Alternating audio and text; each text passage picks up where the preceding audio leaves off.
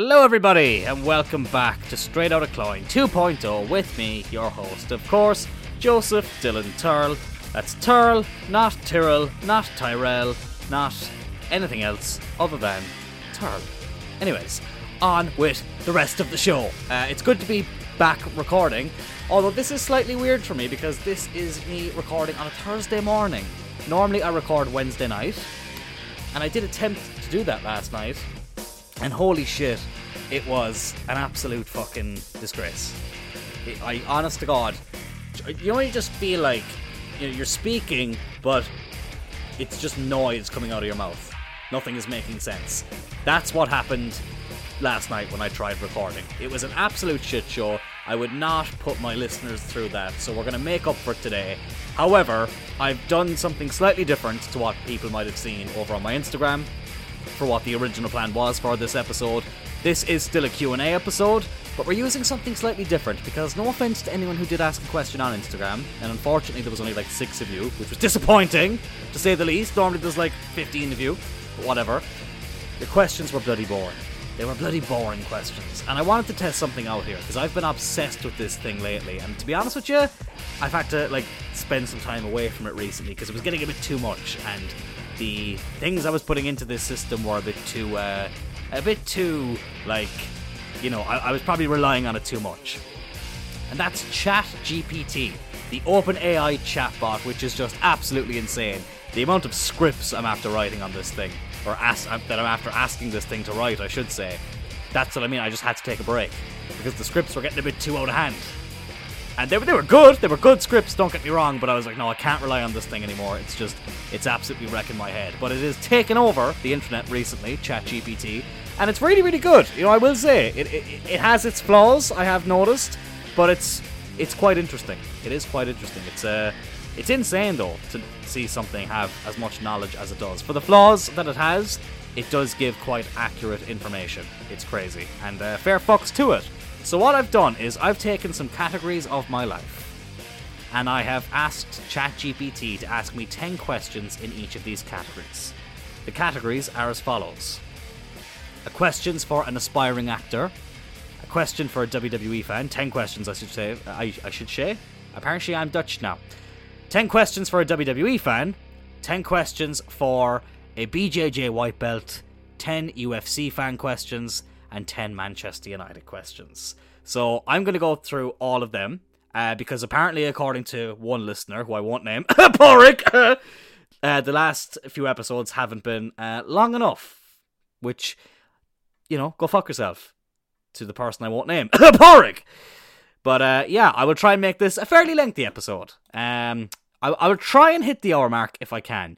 Uh, you know, this won't be a part of the 2242 club. if you know, you know. But uh, we'll try and make this episode as long as we can. It's been a while since I've hit the hour mark, and uh, hopefully we might have Alex back on here soon, which was the original plan before the Q and A thing. So technically, the Q and A on Instagram wasn't the original plan. The original plan was for Alex, but we just couldn't find a time to where we could make it happen. So we can do that next week and uh, should be a lot of fun. But, anyways, let's go through these questions 10 questions in each of these categories, starting with the question for an aspiring actor. And wouldn't you just know it? Wouldn't you just know it that ChatGPT decides to refresh itself as I'm about to go into these questions? Absolutely typical. Absolutely typical. But we're back. We're back. It's all good. So, here are 10 questions you can ask an aspiring actor. So, number one, what inspired you to become an actor and how did you get started in the industry? Ooh, good one. A uh, bit of a basic one, but sometimes that's where you need to start with these questions. I think I've spoke about this time and time again. Uh, you know, when obviously I started in pro wrestling, I prided myself on being decent at promos at the very least. And you know, there's a bit of a weird reputation for some wrestlers to, of being bad actors. And listen, some wrestlers are, let's be honest. But some of them are very good actors, you know, as as we've seen. But I uh, I always I always wanted to take up acting lessons like from a very young age, but you know it was always something I had a fascination uh, in, in you know in, in doing, but I never I just never knew how to go about it. When I was younger, I just thought that like that was something you had to go up to Dublin to do. I didn't think there would be an option to do that in Cork, and I just never really sought it out. Uh, fast forward to 2016, where I started doing the journalism for the digital age course in Coláiste Stiofáin Naofa, and I was very very good friends with one of the actors. uh, who will remain nameless, or actresses, I should say.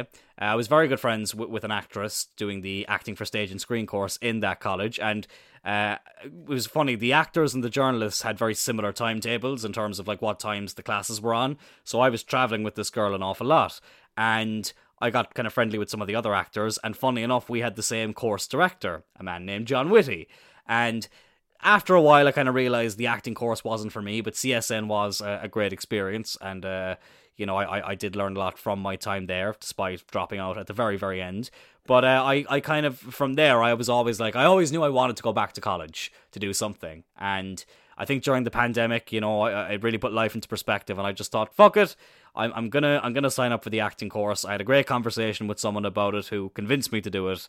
Uh, they know who they are, and that's kind of where the ball got started, uh, or the ball got rolling, I should say, when, when it comes to uh, how I got in, involved in acting. And obviously, I went on to do the acting for stage and screen course in Coláiste Stiofáin Naofa, and that that's where it all began for me. Right, so I don't talk about football an awful lot in here, so that's why I'm going to go to the United question next. So the first question in the Manchester United questions is, what made you become a Manchester United fan? Uh, I can already hear people out there, oh, because you're a fucking glory hunter. Go fuck yourselves. Uh, but, you know, uh, the honest answer is Roy Keane. Roy Keane was the reason I became a Manchester United fan. Uh, I, you know, it, it's United. It's very similar to wrestling. I can't remember the like the moment I became a Manchester United fan. Like I've just been a United fan as far back as I can remember. But Roy Keane would have been the reason. Uh, obviously, him being from Cork and he was playing for Ireland and just how great a captain and, and, leader he was and a great player in general. And I just, you know, I fell in love with Old Trafford and players like David Beckham and Ruud van Nistelrooy, Ryan Giggs, Paul Scholes. You know, later on we'd have Rooney and Ronaldo. And I just, I just love the club so much. We're playing Bar at the time of recording. We're playing Barcelona today. So uh, hopefully we can get the win there. Isn't it mad? We haven't scored a goal at the Nou Camp since 1999 when Ole Gunnar Solskjaer scored that famous winner in the Champions League final. That was the last goal Manchester United scored at the Nou Camp. But hopefully, by the time this goes out, they'll have scored a few more and beat Barcelona comfortably. So by the time this goes out, everyone will know what have, what what's happened. But yeah, uh, Roy Keane would have been would have been the starting point. But I just, I, I mean, I'll be at Old Trafford in a couple of weeks, uh, which I'm really looking forward to. It's been a few years now since I was over there. I was supposed to go over last year, but it just uh, just couldn't happen. And I uh, yeah, I can't wait to go back. I've been lucky to have been over there many, many times, and I'm looking forward to going back there in a few weeks for my birthday, which is very exciting. Right, let's go to the WWE question.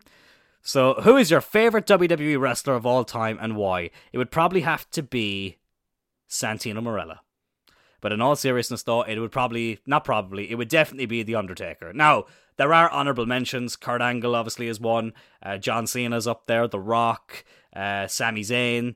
But if I had to pick the undisputed, my undisputed favourite of all time, it would be The Undertaker. I mean, I was talking about this recently with someone. If you gave that character an undead zombie who summons things from, you know, he, he literally can turn light into dark through the power of his hands. He gets controlled by an urn. He talks really slowly. He's got, you know, weird kind of eye makeup on. If you gave that character to anyone else, it would have been lucky to have lasted a year. And here we are, what, 33 years later, and we're still talking about The Undertaker, and he is the most incredible character that company has ever created and all the credit in the world has to go to Mark Calaway. There's so many other people you could have given that gimmick to, or that character to, and it would not have worked. And for, I think the most impressive thing about The Undertaker, and the reason I think this is what makes him my favorite, and for me, the GOAT, is the fact that every era that WWE had that he was involved in, whether it was that early 90s kind of cartoonish era, into the Attitude era, into the Ruthless Aggression era, into, you know, the PG and modern era, the Undertaker was always able to alter his character enough to the point where it stayed relevant. And okay, for the last, what, 10 years of his career, he was doing that kind of part time WrestleMania thing. But even then, he would cut more promos because we were in more of a reality era of wrestling then, where people were very clued in on what was going on in terms of, you know, the backstage um, you know, what was happening backstage and, and you know where where the company and, and where the storylines were progressing. Undertaker was able to still portray the the dead man character, but almost bring it to life a bit. But he performed it so well that even with the spooky nonsense, he made you believe it, and that's a that's a, a big problem with a lot of wrestlers is they play a character and you look at them and you go, that's just that person playing a character. Like I don't believe that's how that person actually behaves. Like the thing about the Undertaker and Triple H and Stone Cold, The Rock, John Cena, Hulk Hogan, um, did I say Stone Cold Steve Austin? I think I did. But if not, Stone Cold Steve Austin. Um, you know, characters like that, they made you believe that's just how they actually were. Like I, I've gone on record to say that Becky Lynch's whole the man character, I was never a big fan of it because I always just looked at it and thought she's just playing a character. This doesn't feel authentic. Like we all know wrestling is a work, but we don't want to see that portrayed on camera. We don't want to look at someone and go, that's just them playing a character. It's like when you watch anything on TV. You want to suspend your disbelief and you want to believe that's what that person is actually like. And The Undertaker, with the character he was given to do it for as long as he did, and on top of that, having some of the most amazing matches of all time with Shawn Michaels, Triple H, Brock Lesnar, you know, uh, uh, John Cena. Um, well, maybe not really John Cena. They only had like three matches, but you know what I mean. Kurt Angle, they had so many. He's had so many amazing matches with so many people. Um, CM Punk, another one that was a great match at WrestleMania 29. For me, that's why Taker is my favorite, and as I say, the goat. Up next, UFC fan questions. Who is your favorite UFC fighter and why? Are we talking all time or are we talking currently? Currently, I would probably say Volkanovski, and it's not just based off that performance against Islam. I still haven't watched the fight back. I did watch it live, and despite the controversy, I will say my instant feeling coming out of that fight was that Islam had, had won. I felt like with the way he controlled him on the ground, and because Volkanovski didn't go for and execute any takedowns, I just I just kind of felt Islam was going to edge it. I, I did not. I'm not saying he should have. As I said, I haven't watched the full fight. It's actually great. UFC have put up the full fight on YouTube without the commentary, or maybe it was BT Sport that did it. It was one of the two and fair fucks to them because sometimes commentary, not to say the commentators are biased, but sometimes people find it hard to make up their own mind when they're listening to commentary. So I do need to go back and watch the fight with no commentary on and just watch it and see do I think Volk actually deserved it. But I did think that uh, I did think he just edged uh, that Islam had just edged him. So he would I, I just I think Volkanovski he carries himself really well. Uh, he he's not much bigger than I am height wise, so I think I just relate to that a, a, lot more. And uh, I just think he always has really good, exciting fights. I, have never seen a boring Alexander Volkanovski fight, and you know that there was no exception last Saturday. It was a great fight against Islam on a great card. That was a fucking hell of a card, UFC two, uh, 284. It was really, really, uh, really, really fun to watch, and it was a great main event, no matter what the result was. Um, but of all time, my favorite UFC fighter would be Michael Bisping. Uh, obviously, Brock is the reason I got into UFC. He's the reason I, I started watching it. And Brock, obviously, is he's like the honorable mention there. But Michael Bisping, I it, like funnily enough, the first fight I ever saw of Michael Bisping's was when he got knocked out by Dan Henderson at UFC 100. That was the first fight I ever saw um, Michael Bisping compete in. But because he was from Manchester and I'm a United fan, I instantly gravitated towards him. Even though Michael Bisping would tell you himself he doesn't give a fuck about football, but that's just that's just the way my mindset worked uh, back then. And I remember just watching every time I would tune into UFC when I first started watching it, I would always hope Michael Bisping was fighting because this was before I had any internet or anything. So when I was tuning into UFC cards, I didn't know who was fighting. You know, the, the information button on Sky would tell me at the odd time, but I'd always just tune in to see was Bisping fighting. And I just I followed his journey right up uh, to when he won the um, UFC middleweight title at UFC 199 against Luke Rockhold. And I won't lie, I cried when Michael Bisping won that title because this was during a period where everyone here in Ireland was like like just having a wank over Conor McGregor. And I was like, nah, Bisping's my guy. I've he's I've followed him since since day dot of me being a fan in this sport, I followed Michael Bisping, and that was just a, a beautiful moment. So yeah, uh, Michael Bisping would be my all-time favorite UFC fighter, and Alexander Volkanovski would be my current favorite UFC fighter. So uh, yeah, that's my answer to that one. Right, questions for a BJJ white belt. Why is this so fucking slow? Why does this always go slow when I needed to do something. Anyways, enough of me getting mad over my shit laptop. Uh, number one is how did you get interested in Brazilian Jiu Jitsu? Well, obviously, I'm a lifelong combat sports fan, big MMA fan, and I did do a level of grappling when I was younger. Uh, obviously, I trained a bit more in Muay Thai kickboxing, and the last few years, I just I've had this urge to get back into martial arts, and I contacted a few gyms around um, Cork, Cork City, and it was MMA gyms I was specifically focusing on. And I was talking to my cousin Adam, who I will be going to see uh, Bellator MMA with next week. Me, Adam, and Alex will all be there, so that's going to be exciting. But uh, I was talking to Adam about it, like, yeah, no, I'm looking to, you know, I was thinking of maybe you know doing a martial art that I'd never done before, and uh, jiu-jitsu just seems like the obvious one to go for. Uh, obviously, boxing is a great sport as well. I've never actually trained as a boxer, but I just I've always been fascinated by grappling. And Adam was like, "What about T45 Jiu-Jitsu in Ballinacurra? Like literally like a 10 minute drive, not even a 10 minute drive, like a 7 or 8 minute drive from my house." And I was like, "Oh yeah. Yeah, they did follow me on Instagram uh, like 2 or 3 years ago." And I always see them posting about stuff and it looks fucking epic and I I knew that one or two people who I'd spoken to in the past were training there uh, or had trained there. And Adam was like, he was really bigging it up. He was saying that Eli, his son, my nephew, uh, was training there, and he was saying that like, oh, like the, the, the lads in there are sound and, and, and they run it really well. And I was like, hmm, that could be interesting.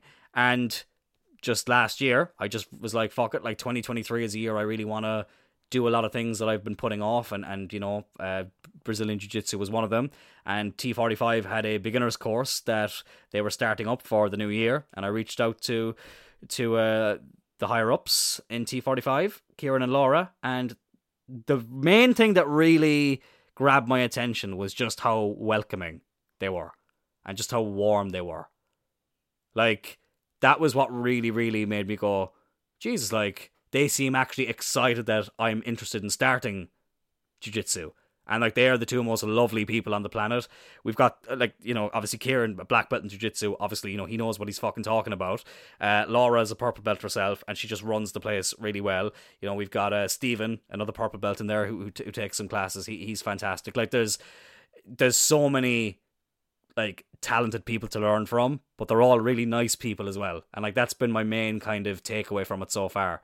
Um, and it just makes you look forward to every class because it's tough. Like it's a tough sport, and the techniques are not always easy to learn.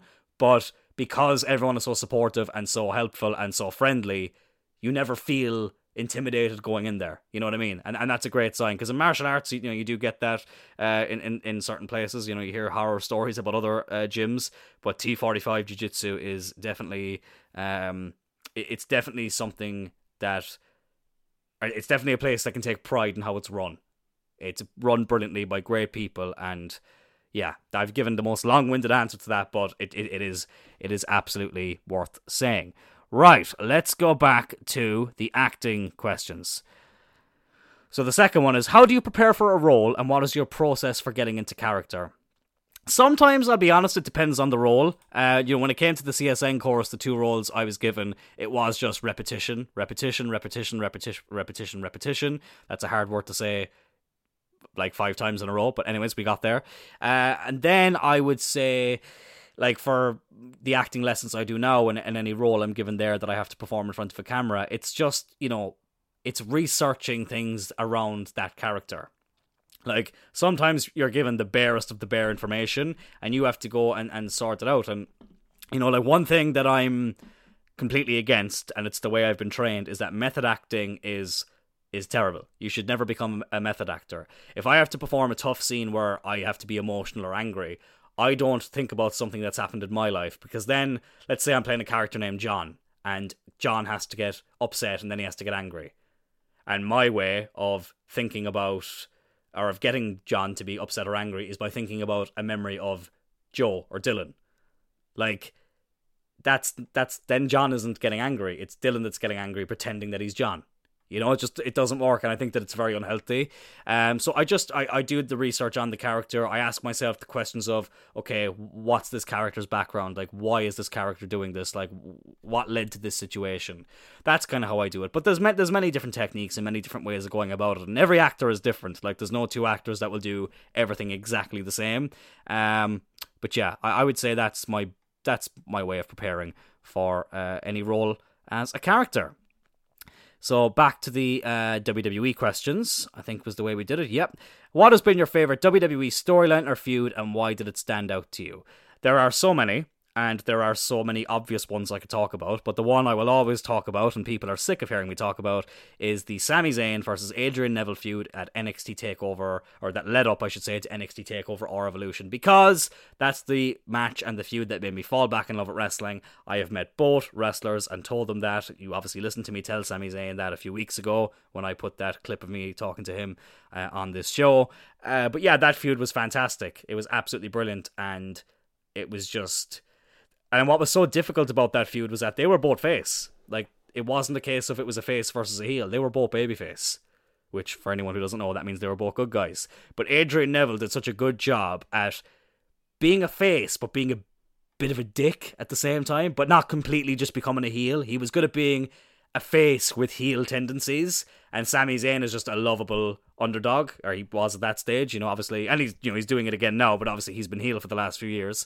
Um, it was just the perfect the perfect matchup for um for both in ring and you know on screen storytelling, and it, culminated with a beautiful match.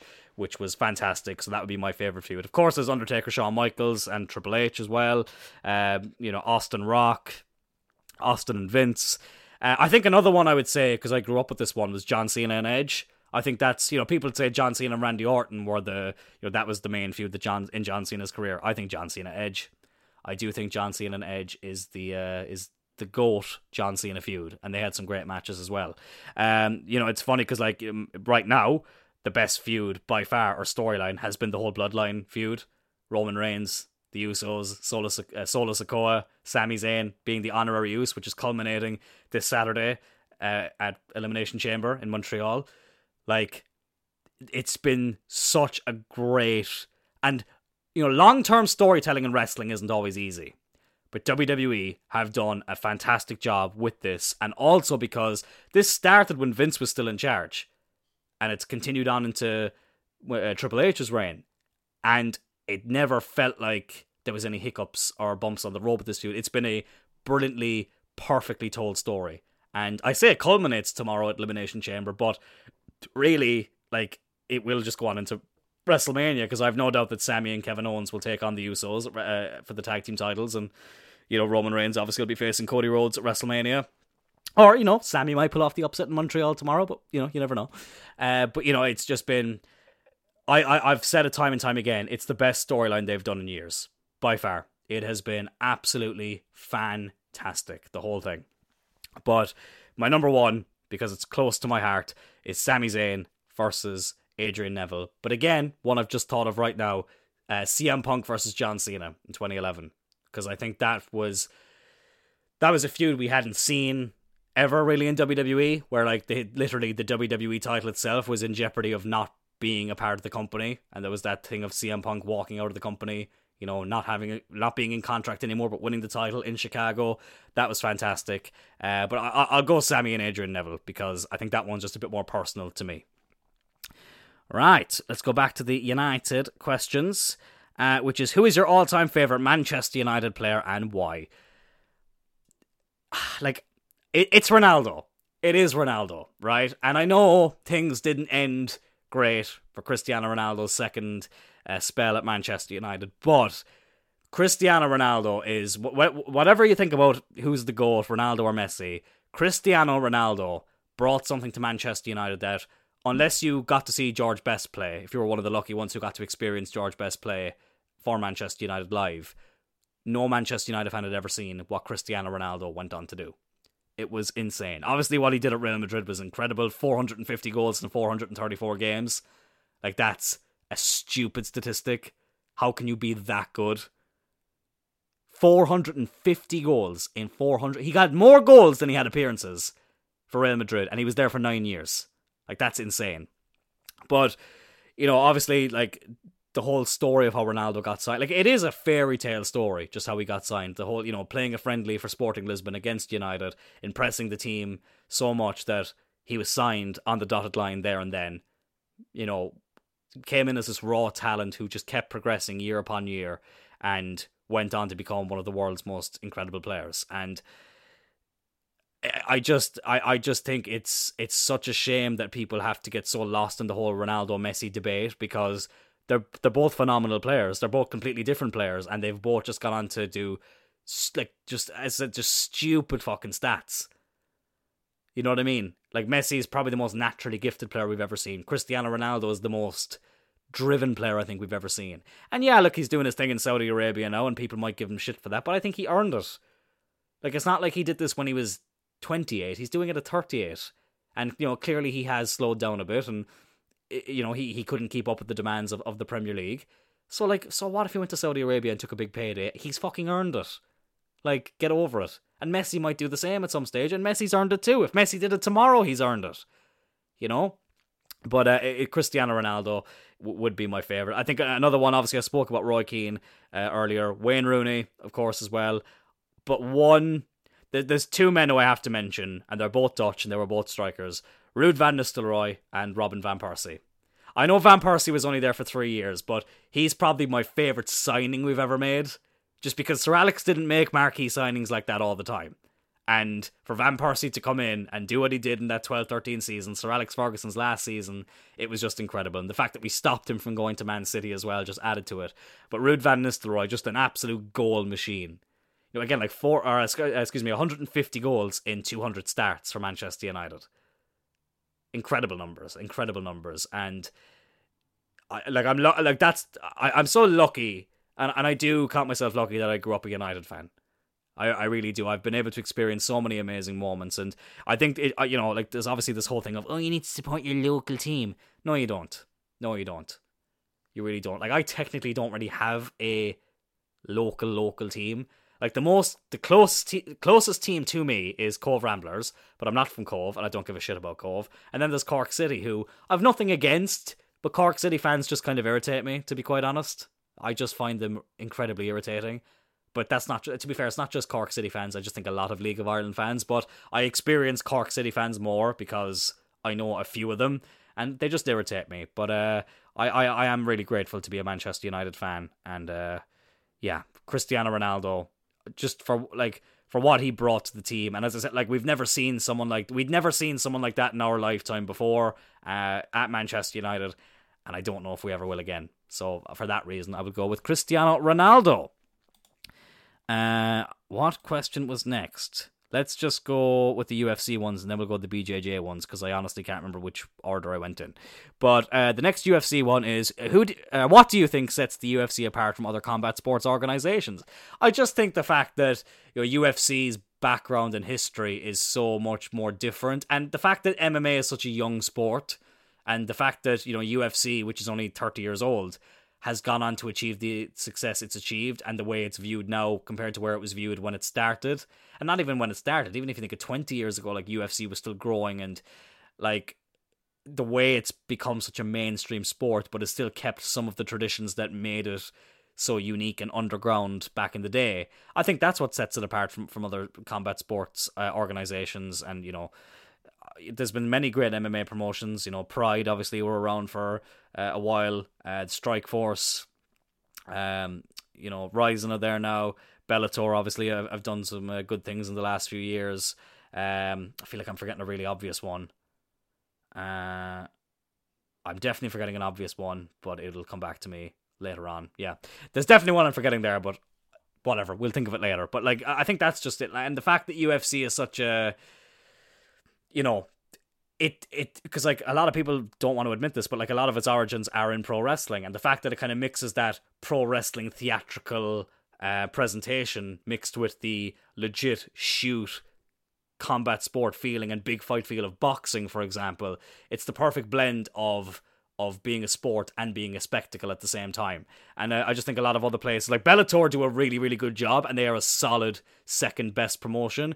But UFC is just the way the company has grown in its 30 year history is is is insane and, and that's for me what separates it from from everything else Right. Uh, the next question in the BJJ uh, questions is what do you hope to achieve with your Brazilian Jiu Jitsu training? I just think it's a great confidence booster. Uh, I'm someone who's passionate about martial arts and passionate about combat sports, and I just want to keep improving. And I think that, you know, Brazilian Jiu Jitsu is such a rewarding sport in terms of, you know, getting stripes on the belt or moving up a, a, a belt and just the the sense of community and the fact that like you can grapple with people who you consider friends and like nothing's taken personally and it's you just learn so much from people. Like it's it's just fantastic. So that's what i hope to achieve. I hope to compete um you know in, in a few tournaments. Hopefully that'll be something i can do. Uh obviously it keeps me fit as well. And it's just i think there's something i can take from brazilian jiu-jitsu that i can bring into a lot of other aspects of my life as well uh, be it self defense, um, or you know, just yeah, I think just the overall confidence, and I think it's like it's. I think every type of combat sport has the ability to keep you humble, and you know, the it it doesn't. Uh, I think it's easy for people to you know become. It's easier for people to become arrogant in in life in general, but I think being in a combat sport always it keeps the most arrogant of people at their most humble. In in my in my humble opinion. Right, I've just seen that we are already half an hour in, so I need to try and fly through the questions. But I don't want to like, I don't want to, you know, skip over them. But I'll, I'll try and answer them. I'll try and answer them in you know three minutes or less. Let's just say. So with the acting questions, uh, next one: What kind of roles are you most interested in playing, and why? I tend to go for more comedic roles. I just think it suits my personality a lot more. But with that said, like the two characters I played in my first two theatre shows were both very sarcastic characters who were a bit vulgar, but had kind of a, a funny side to them, uh, as as well as a nasty side, which I kind of enjoyed playing because I felt like it was very pro wrestling esque. But I would like to try and play a few more serious characters uh, from time to time because I just think it would be, I just think it would be more interesting to, uh, you know, I, I feel like it would be a completely different approach to characters I've approached before, where there's not as much comedic timing or there's not as much you know, sarcasm, where it's just a serious, straight, fucking angry, not angry, uh, straight fucking serious man with bad intentions. And, and just to see how it goes. But we'll see. Uh, I, I do tend to go more for the comedic roles, but I would love to try a role like that as well. Uh, up next in the WWE questions is similar, similar to the UFC questions. What do you think makes WWE different from other wrestling promotions? Again, it just goes back to that presentation. I think that you know, let let's use uh, WWE and let's use I don't know. Let, let let's use um. Here's the thing, right? I'm a huge amateur wrestling fan. Amateur wrestling is the wrestling you'd see in the Olympics for anyone who gets the two confused. But let's say you were let, let's say you're channel surfing, right? And on one channel you have amateur wrestling, which is you know it's two athletes in singlets and they've got the helmets on and they're grappling and it's a fantastic sport and it's really competitive and it's great. But let's just say that the casual viewer is, is surfing through channels and they see amateur wrestling on the TV, and there's no real big presentation. There's you, you get the scores in the corner, you get the two names of the of the wrestlers, and they're just having a grappling match. And you're like, okay, this is this is cool, but to a casual viewer, it probably doesn't stand out a lot. And then let's say you switch over the channel and Monday Night Raw, WWE Monday Night Raw is on and you see this huge arena packed out 10 15,000 people screaming bringing signs wearing merch. They've got replica belts and there's pyrotechnics going off on the stage. And then you see these two larger than life characters coming out and they tell this very you know athletic and incredible story with you know cutting promos on each other and they've got these crazy names and they're wearing these crazy attires and the, the commentators are, you know there's one good commentator and there's one bad comment it, it, it, like there's one good guy commentator and there's one bad guy commentator.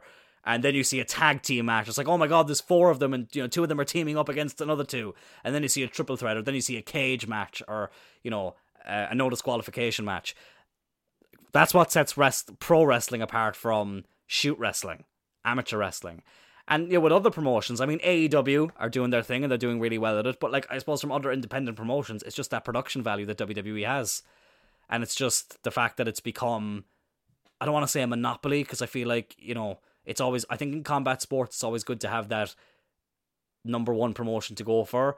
But the, the, the fact that WWE has become like when people think of wrestling, WWE is the first thing they think of. Just like with MMA, the first thing you think of is UFC. To the point where people think that's the name of the whole sport. You know what I mean? Um, and I'm not going to get into the whole thing of is pro wrestling a sport or not now, but that's what sets WWE apart. It's just that no other wrestling promotion can compare to it. Like even AEW have an impressive uh, production setup, still pales in comparison to WWE's. It just does. Simple as that. Right, uh, that's the WWE question. Let's go on to the UFC question. What uh, what has been the most exciting UFC fight you have ever seen and why? I you know I've already mentioned him once here. Alexander Volkanovski, his fight with Brian Ortega back at UFC 266, I think it was in 2021. That fight was absolutely insane. And for the sake of time, you should all go check that out. It's a title fight as well. If you haven't seen it, go check it out. And I think it shows you a lot of what mixed martial arts is all about. Because I don't want to be. I want to make this episode long, but I don't want to be here all day, all night. Uh, next BJJ question. How often do you train and do you have a regular training schedule? Three times a week I train. Now, for the last two weeks, it's been two times a week, and next week it'll also be twice a week.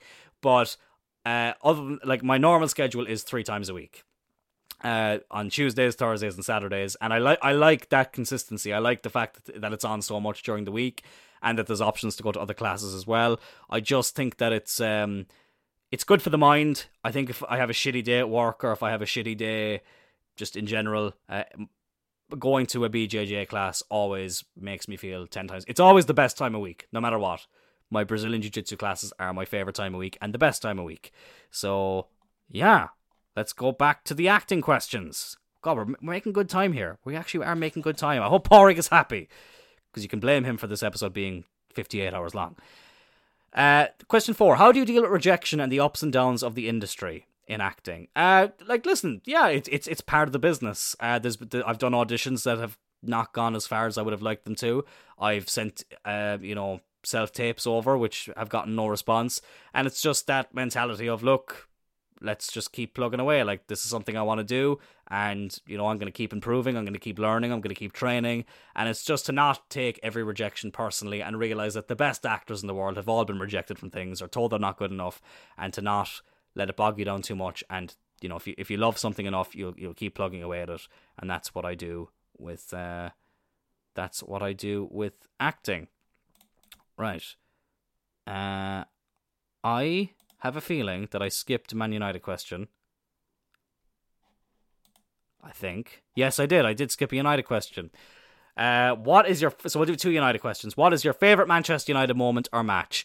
Uh, my favorite moment is when I don't know if it's my favorite match. My favorite moment is when we won the 19th league title in 2011 because Sir Alex Ferguson had then achieved what he set out to achieve when he first took over in 1986. And that was to knock Liverpool off their fucking perch.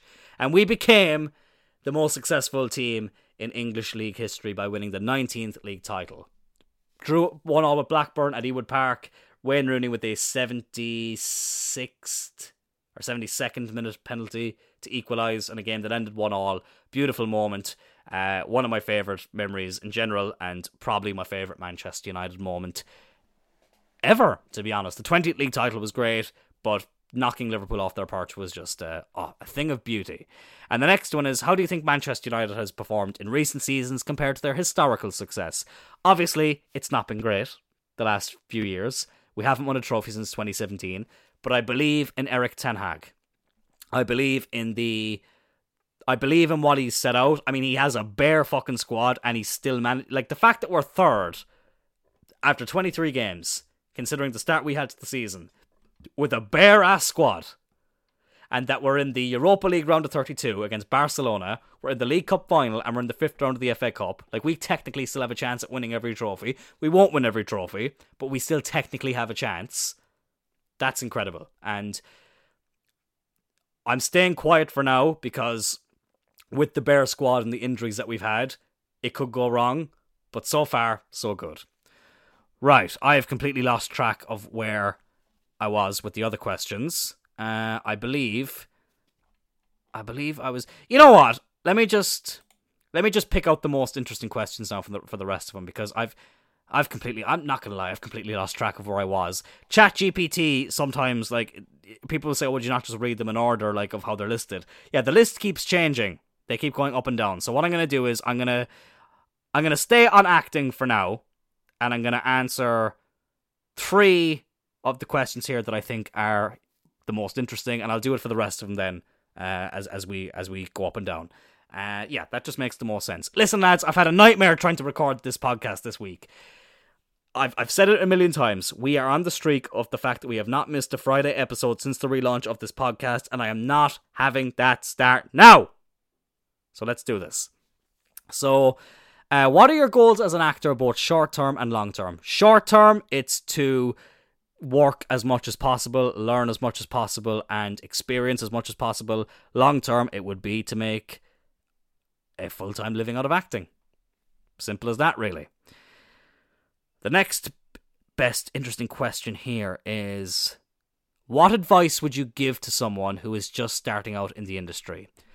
Here's the biggest bit of advice I can give uh, an aspiring actor or someone who wants to start training in acting. You don't learn about becoming a good actor by watching loads of TVs and loads of uh, movies. Did I just say watching loads of TVs? Watching loads of TV programs and loads of movies. You learn how to become a good actor by watching how people act in real life or how people behave in real life. That's how you become a good actor and that's how you learn about how to approach a role. It's not by turning on Braveheart and seeing how Mel Gibson performs as William Wallace, as amazing as it is. It's about thinking about real life situations and how you would act if what the role you're in and the scene you're in, what would ha- what would how would I behave or how would this character behave if this was to really happen and if I was really in this moment right now. That's the biggest bit of advice. And uh, who are your sorry? Who are some of your biggest acting influences, and what have you learned from them? Uh, obviously, a lot of my favorite wrestlers went on to be actors. Like without people like The Rock or John Cena or Batista, I probably never would have looked towards that line of work. Um, so I would I would say a lot of that. I think Mads Mikkelsen is another one. Uh, Jim Carrey, Jim Carrey, however you want to say it, he's a huge. Like I mean, Eternal Sunshine of the Spotless Mind is a beautiful movie. Like I remember watch I watched that movie over Christmas, and I was just going, if I could be in a movie that's already been made, it would be that one. Like that's just as an actor, I just think that type of storytelling gets so much more appreciated when you know what goes into it. Um, so he was definitely a big influence. I feel like I'm forgetting. So you know what, Jackie Chan, Jackie Chan would be a big influence as well. Jack Black, you know, just great comedic actors who uh, I just really enjoyed growing up watching. Like, there's not really actors who I look at and think, oh, I want to act like them. I just, you know, I love actors who bring me joy and entertainment. It's as simple as that, really. So those would be some of my favourite actors. Right, we'll go back to Manchester United. Uh, so, okay, it says here, what are your thoughts on the current Manchester United manager, uh, Ole Gunnar Solskjaer? Obviously, this is a little bit out of date, but we'll replace that with Erik Ten Hag. I am so happy with Erik Ten Hag. You know, I was I was just talking about it there. The miracles he has worked so far this season are nothing short of phenomenal, and he deserves so much credit, whether you're a United fan or not. You don't have to like us, but we've seen so many managers struggle with better teams, better squads in recent years, and Erik Ten Hag has brought in some very good players, but even with the bare squad that he has, he's just it's just been brilliant. And again, there's still a good chunk of the season to go, but no matter what happens, that man deserves all the time in the world to put his input on this team, which I feel like he already has in a certain way, but he needs to keep being backed and keep being given those um you know, keep just back back him in the window in the transfer window, lads. Whoever the new owners are, when that may happen, they need to back Erik Ten Hag, and I do believe he can be the man to bring Manchester United back to the top of English and European football. I, I, I really do well and truly believe that. Right, the other question I will, or two questions. Uh, who do you consider to be Manchester United's biggest rival and why? I don't even think this is a debate. Some people will debate this, but I, I it's Liverpool. Like I know some people who are from Manchester who say City is the bigger game, and I suppose yeah, if if I was from Manchester and maybe if I knew City fans, I understand why someone who lives in Manchester would say that. But uh, for me, it's Liverpool. Especially, you know, growing up in Ireland, you're like nine nine times out of ten, a football fan's going to be either a Manchester United or Liverpool fan. Of course, there's Arsenal fans, Chelsea fans, Spurs fans. I know Villa fans. I know Wolves fans. I know Derby fans. But like the majority of people here support United and Liverpool, and they are the two most supported teams in England, the two biggest teams in England. And no matter where the two teams are positioned in the table, like that's always the game. Like we're playing Liverpool at Anfield on the 5th of March. And even though Liverpool aren't having a great season and we're doing a lot better than they are, thank God, that's still just uh, the game I will always look at is United against Liverpool. It's the game I'll always look for when they release the fixtures. When are we playing Liverpool? It's it's for me the most exciting game of the Premier League calendar, and I, I do consider consider them to be our biggest rivals. And the last question I will answer in terms of United is if you could sign any player in the world for Manchester United, who would it be and why? One player in the world, realistically, I would love to sign Vlahovic from Juventus. Brilliant striker. We're crying out for someone like him with his creativity and you know he he, he can be a target man. He's very Van Persie esque. Um, I think Ten Hag would enjoy working with him. I think Ten Hag would be able to develop him even more as a striker. I think he would complement the way the team wants to play. I would love to sign Vlahovic from Juventus, and they're obviously going through their own shit at the moment, Juventus. So they'll need some money. So we could get him on the cheap. Just saying. Just saying. He he would be someone that I would love to sign. Right, the three UFC questions I will answer are uh, who do you think is the most underrated fighter in the UFC right now? Very good question. The most underrated fighter in the UFC right now, I would say, is probably Arnold Allen. I think that uh, people do realize that he's good, but I genuinely think he could be a world champion one day. Uh, he only did an interview with uh, Ariel Ariel Helwani um, the other day, and like I think a big reason why he doesn't probably get as much recognition as someone like Paddy Pimblett would, who's another great UK fighter, is just because Arnold Allen, as funny as he is on Twitter, he's a bit quieter when you actually talk to him. But I do, I genuinely do think he could be the next British UFC champion. Uh, but I, I don't feel like he gets talked about an awful lot. Uh, how do you feel about the recent trend of UFC fighters crossing over to combat sports like boxing or wrestling? And how do you feel about the celebrity boxing matches that have been happening recently? Uh, in terms of uh, people going over to from the UFC to boxing and wrestling, I mean, pro wrestling and MMA have always had a huge crossover um, appeal to to each other. Anyway, Brock Lesnar, Ken Shamrock, Ronda Rousey, CM Punk, uh, you know, um, God, I feel like I'm again. I'm forgetting someone really obvious. Um, I feel like so, Matt Riddle. Obviously, I, am thinking a lot of uh, modern people. I'm trying to think of people like way back in the day. Like I mean, Jushin Thunder Liger had an MMA, uh, two MMA fights, I think. Minoru Suzuki, obviously one of the pioneers of Japanese MMA. Um, I'm definitely forgetting someone else incredibly obvious, and I'm going to kick myself that I'm not thinking of it. It's very early, lads. Right? I'm not as tired as I was last night, but it's still early oh my god, who the fuck am I forgetting? It'll come back to me later, but there's been so many. Who Bobby Lashley obviously has done it as well. Shinsuke Nakamura, like there's so many modern wrestlers who have done it. Damian Priest has had MMA fights. I think they were amateur fights, but I didn't even know that until recently, which is pretty pretty damn cool. Uh, big guy as well, but um, yeah, like th- there's been so many crossovers between pro wrestling and, and, MMA, so I wouldn't say that's a recent thing. Boxing, I think it's good that you know a lot of UFC uh, former UFC fighters are transitioning over to a sport where they can still make a lot of money and keep that competitive nature that they have. Um, I think that's great. In terms of celebrity boxing matches, I mean, fair fucks to all the people doing it. Um, you know, Logan Paul obviously uh, did it with KSI, and that was very successful. And the two of them are doing amazing things now. Uh, Jake Paul will be fighting Tommy Fury in a few weeks, and he's you know he's proven himself against a lot of you know people say washed up MMA fighters, but still, you know, I, I still think credit is due for stepping in there and, and doing as well as he's done. But Tommy Fury will be interesting because he's someone who actually is a boxer. Uh, I think it's great. I think it's great for boxing. I think it's great for the people involved in it. And I think it opens up more doors for people in that industry. And I think, was that two or three questions? That was two questions. Uh, we'll answer one more. What uh, what has been the most disappointing UFC event or fighter you've ever witnessed and why? CM Punk, enough said. Right, let's move on up to the three uh, Brazilian Jiu Jitsu questions, last three that we'll answer. Uh, okay, let's see. Do do do do. Uh, have you had any injuries or setbacks in your training? How did you overcome them? Not yet, thank God. I did hurt my knee recently in terms of like, you know, I didn't injure it, but my knee was quite sore for a few days recently, but feels fine now. My back, all right, took a bit of a beating, all right, after one session, uh, but that was just because I landed awkwardly at one stage, um, and it was sore for a few days. But again, it's all healed up now, so thankfully I've stayed quite injury free so far. Uh, let's see here. Uh, do, do, do, do. What do you think are the most important principles or concepts to understand in Brazilian Jiu Jitsu? Really, it's just about, you know, you do have to remember, just like in any combat sport, as cool as it is to do advanced techniques, it's important to remember the basics. And that's what I love about the way we're trained in T45. We learn from a Brazilian Jiu Jitsu black belt. And the way Kieran teaches the classes are like he, he teaches techniques that he uses as a black belt, but they're still kind of they're basic techniques, but they're mixed with a little bit of advanced um with an advanced touch in them.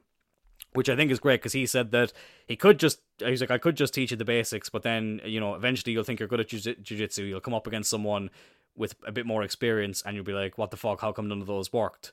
So the way he teaches his classes are very clever, and I really like that. So for me, that's that's it. It's remembering the basics, and you know, as as as the more advanced stuff you learn, that like great, but uh, never forget the starting point. That's what I would say there. Uh, and I think that was was that one or two? I can't even remember if that was one or two questions. John, this this recording hasn't been perfect either. You know, last night's one was a disaster, but this one hasn't been perfect either. But trust me, lads, what you're getting right now is a million times better than what you nearly got. So count yourselves lucky. Uh, I'll answer one more BJJ question, uh, which is. I had it here a second ago. Where's it gone? Oh, yes. Have you competed in any Brazilian Jiu Jitsu tournaments? If so, what was your experience like? Not yet. Not yet, but I will and I can't bloody wait. I do want to get a few mo- more months training in. You know, T forty five. We're lucky that we get a lot of seminars uh, that are organised by the guys there, which is great. So I want to attend a few seminars, and then I feel like I'll be ready to compete in the tournament. May not go my way, but fuck it. Um, we'll, we'll give it a shot. And I don't want to just be. Uh, well, I don't just want it to be a one and done. I want to do it. Uh, I want to do it as regularly as possible and we'll see where we get to. We'll see where we get to. And fuck it, I'll answer one more question because um, I feel like I did forget. I think that was only two questions. Let's get a third. Uh, what is your ultimate goal in Brazilian Jiu Jitsu? I would say it's to. Uh, right now, it's just to get a, at least one stripe on my belt. That's the short term goal. And eventually, yeah, it's just to keep moving up the ranks. You know, maybe one day, maybe become a black belt. But that's obviously many, many years down the line. Uh, yeah, it would just it would be.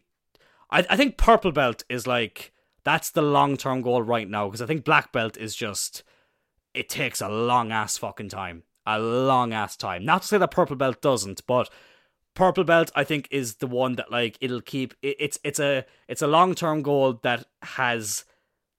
I can see it relatively, I can see it happening in the relatively near future, in terms of you know, in, in terms of how you progress in combat sports. So that would be the the long term goal would be to reach would be to reach purple belt and uh yeah hope hopefully one day we get there and we'll end with three WWE questions because why not? Have you ever met any WWE superstars in person? And if so who and what was the experience like? I have met many many wrestlers too many to name. But I can safely say that I've never had a bad experience meeting someone who works for WWE. They've all been really cool people. Uh, you know, in recent times, it's been Sheamus. Obviously, I met Kurt Angle last year. Uh, I've met Sami Zayn. I met Kofi Kingston. I met Xavier Woods. I met the two of them together. Like, I have never had a bad interaction with anybody from WWE, and uh, I think it's it, it, that's really that's really cool to see because they say never meet your heroes, but anyone who I've met in WWE has been an absolute sweetheart and uh, it's been it's been I, am I'm, I'm really privileged to have met the people that I've met, and uh, hopefully might get to meet a few more as time goes on. Uh, what else? What else would I or what else will I answered here? Or will I answered here? What else will I answer here? English is not my first language, apparently. Uh, how do you stay up to date with the latest WWE news and rumors? I stay away from the dirt sheets these days. I feel like it can make wrestling fans very bitter. I feel like it makes you not enjoy the product as much, you know, within reason. Not to say that I don't watch news videos about wrestling and whatnot. Obviously, I do, but I don't read a lot of the rumors. I, I just I just watch the show. Or if I can't watch the show live, I'll watch the highlights. I think sometimes just watching it and making up your own mind about it, and you know, seeing the the, the rumors and news in passing, I think you just enjoy the product so much more. Especially now with the social media uh, presence in wrestling. I think it's you know it, it's best to sometimes stay away from that stuff and just watch just watch the product and enjoy it for what it is. And the last question that I will answer as I nearly lose my voice is how has WWE influenced or impacted your life as a fan? I literally cannot express enough how I can't imagine wrestling not being in my life. I can't imagine any of these things not being in my life, but there's just something about wrestling where it's like I feel like if I if wrestling ceased to exist tomorrow, I think a part of me would cease to exist as well. Like it's been so it's been so important to my life. It's been so huge and it's been so uh it's given me just so many amazing memories. Like I was only thinking about I was literally yesterday I was thinking about this. I was just lying in my bed and I was thinking about when me and Alex went over to Clash at the Castle in Cardiff back in late August, early September last year.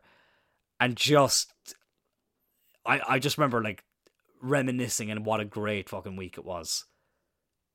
And like I remember like just interacting with so many different fans that weekend and it was just it really really put into perspective like, you know, that this this shit is just meant to be fun. Like wrestling's supposed to be fun, it's supposed to be enjoyed and I just wish more people realize that. You get a lot of fans who I wonder why they even are still fans because they do nothing but complain. You get the people who you know shit on people who like wrestling for whatever reason. Um, but like I just I think that weekend, uh, that week, I keep saying weekend, that whole week because we were in Cardiff for like five days. That whole week just showed like what wrestling is all about and how exciting, um, how exciting it can be. And like Cardiff is one of my favorite cities anyway. Obviously, I'm half Welsh, so I love going over there. Uh, I think it's a very underrated city, but I just like honest to God, like I, I just like WWE literally took over the city. Like every street corner you went to, there was WWE posters and signs everywhere, and we got to see some of the wrestlers walking around Cardiff as well, which is great. And it was just it was such a surreal experience you know, as a pro wrestling referee, getting to meet Charles Robinson in Cardiff, you know, one of the greatest wrestling referees of all time, that was just a hell of an experience. Um, I can't imagine my life without pro wrestling and in particular WWE because they are my favorite promotion. They're the biggest promotion and they're my favorite. I, you know, I have a lot of respect and time for other promotions, but there ain't nothing like WWE. And speaking of WWE, Elimination Chamber is taking place tomorrow in Montreal, Quebec, Canada, in the Centre Bell should be exciting. And uh, last week on Raw, there was an epic promo between Cody Rhodes and Sami Zayn, which just went to show how great and empowering wrestling promos can be when they're done right and what a great story they can tell. And that will be the wrestling promo I play at the end of Straight Outta Klein this week. Thank you all so much for tuning in. Hope you enjoyed, and I'll talk to you all next time. I'm getting news that something Im- important is wow. happening in the arena, so we're going to have to cut this interview short.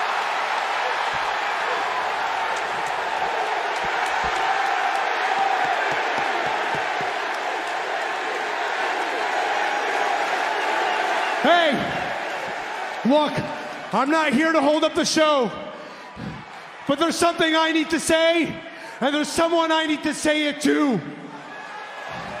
And I'm not sure I'm going to have the chance after this Saturday at Elimination Chamber in Montreal. So, Cody Rhodes. I know you're back there, buddy. If you'll please indulge me and come on out to this ring right now.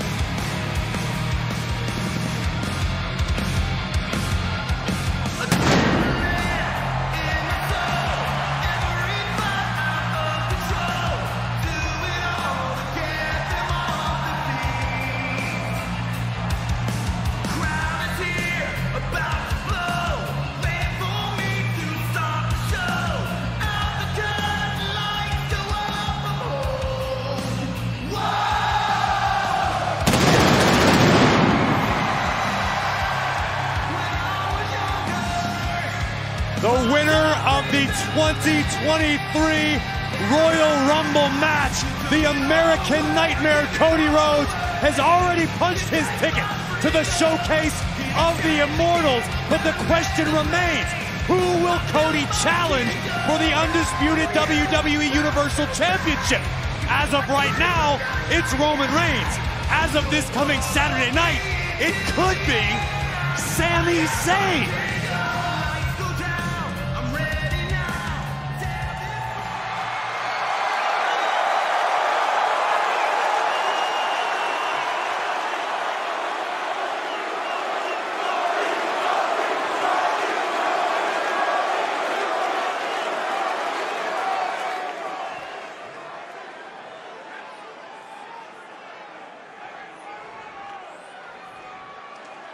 Sami, welcome to Raw. What do you want to talk about?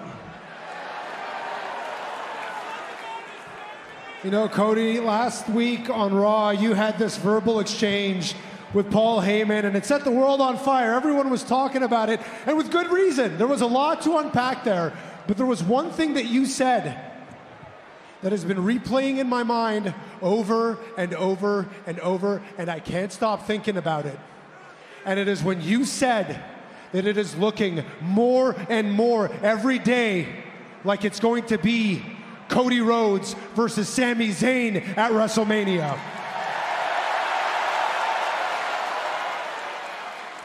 So I came all this way, Cody. I came all this way to look you dead in your eyes. And I want to hear it straight out of your mouth. You tell me face to face, you tell me man to man right now. Was that just lip service? Or do you actually believe that I can beat Roman Reigns?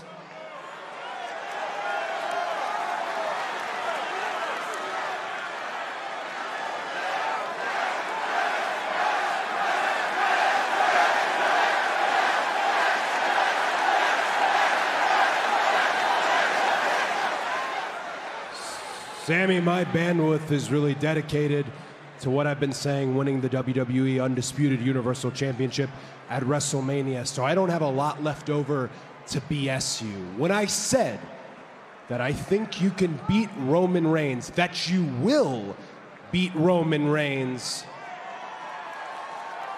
I meant it. When I said that you could be, and most likely would be, my opponent at WrestleMania, I believed it. But I respectfully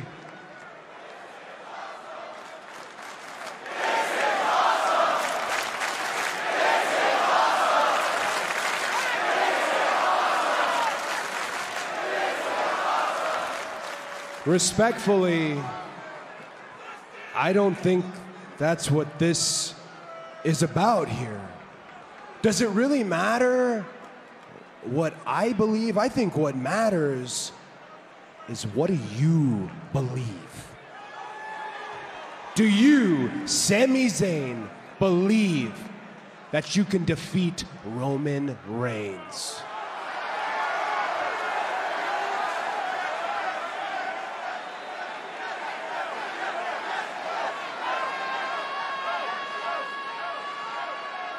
You want the truth?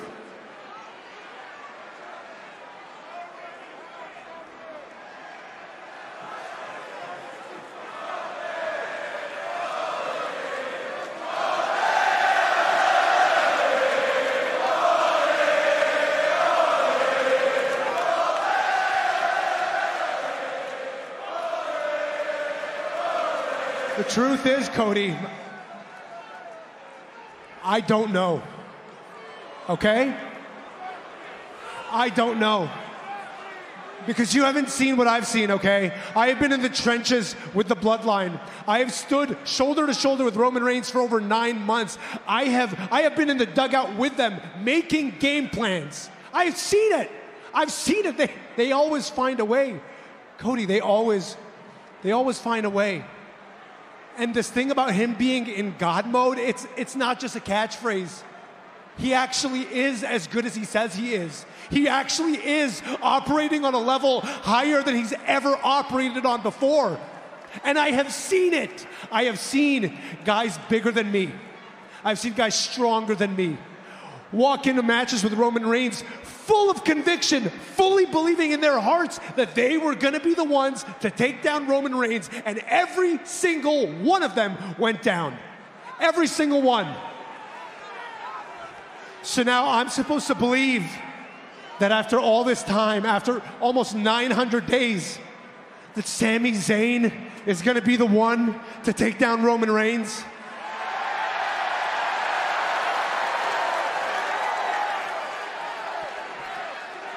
Look, if you're asking me, if you're asking me if I believe I am capable of beating Roman Reigns, yes, Yes, I believe that.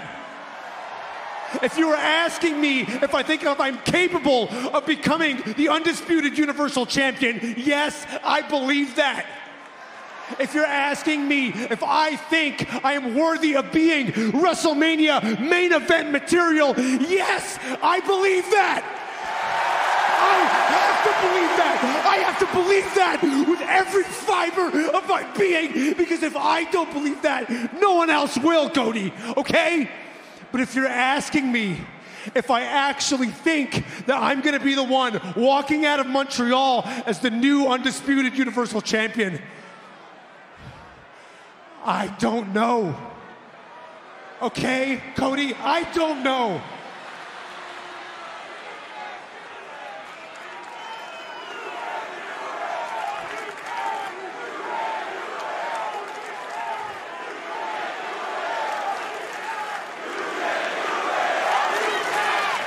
So, you don't know? That's what you're saying to me? You don't know? It seems like everybody here knows. It seems like your hometown of Montreal, where they watched you as an upstart wrestler and they're going to be chanting your name, it seems like they know. I haven't been where you've been. I haven't watched Roman Reigns up close, but I have watched him from the sidelines. I've watched him from when he became champion to now. And you're right, everybody has fallen. But here's the other thing there's dissension in the bloodline for the first time ever in his bloodline, and that's because of you. There's cracks in the armor, holes in the scales, and that's because of you. The idea that the greatest champion of our generation could possibly be dethroned, becoming a reality, is because of you. This awesome moment in time that we're all here for is because of you. You want to say that Roman Reigns is God mode? We'll put it on a t-shirt, print it. It looks real good there. But Roman Reigns is a man, Sami. You crack him open at the Elimination Chamber and you find out for yourself. I won the 2023 Royal Rumble. I punched my ticket. Michael Cole said it on commentary. He said, finish the story, finish the story, finish the story. I intend to finish my story. You need to finish yours.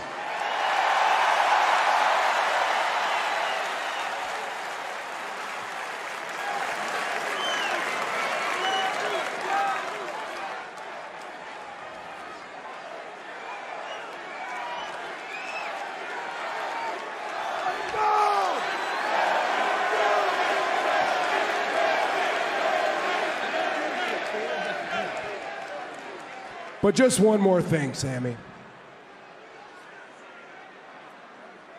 I don't want to see you on Raw next Monday. Because I'd rather see you at WrestleMania.